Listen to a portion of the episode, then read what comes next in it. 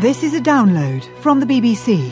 To find out more and our terms of use, go to bbcworldservice.com slash podcasts. This is James Coomarasamy with NewsHour, recorded on Monday, the 9th of June at 20 hours GMT. Coming up, a plot against British values. A scathing report finds that hardline Muslims have been using fear to instill their ideology in some schools in the city of Birmingham. You can't like have a girlfriend or have a boyfriend. You can't do any of that. It does feel like an Islamic school, but it's not supposed to be an Islamic school. It's an academy.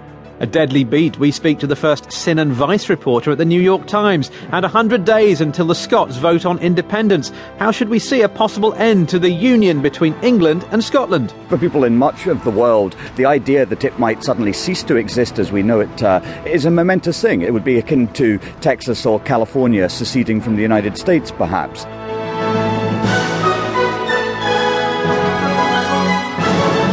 You're listening to the BBC World Service. I'm James Coomarasamy with NewsHour. And coming up later on in the programme, tuning into him, tuning into them. NewsHour's Tim Franks is in Burundi, where he has been fiddling with the dial on his radio. And the death of a young one.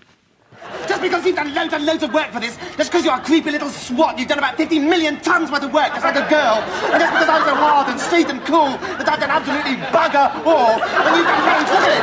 Loads and loads! Loads and loads! We'll take a look back at the life and career of the British comic actor Rick Mayall. But we begin with something which, on the face of it, sounds like a rather parochial issue an inspection report into a handful of schools in England's second most populous city, Birmingham. But this was no ordinary report into academic standards, but rather an examination of an alleged plot by Muslim fundamentalists to radicalise young minds and strike a blow against efforts to make Britain a more integrated society. And the conclusion of the Chief Inspector of Schools in England, Sir Michael Wilshaw, was scathing. He spoke of a culture of fear and intimidation which had taken over in some of the schools examined. Inspectors found that leaders have not adequately addressed the risks specific to their community. In particular, they're not taking seriously enough their duty to safeguard children against the potential risks associated with extremism and radicalization. Systems for vetting new staff and external visitors are sometimes poor. For example, a speaker with known extremist views was invited to speak to students in one of the schools inspected.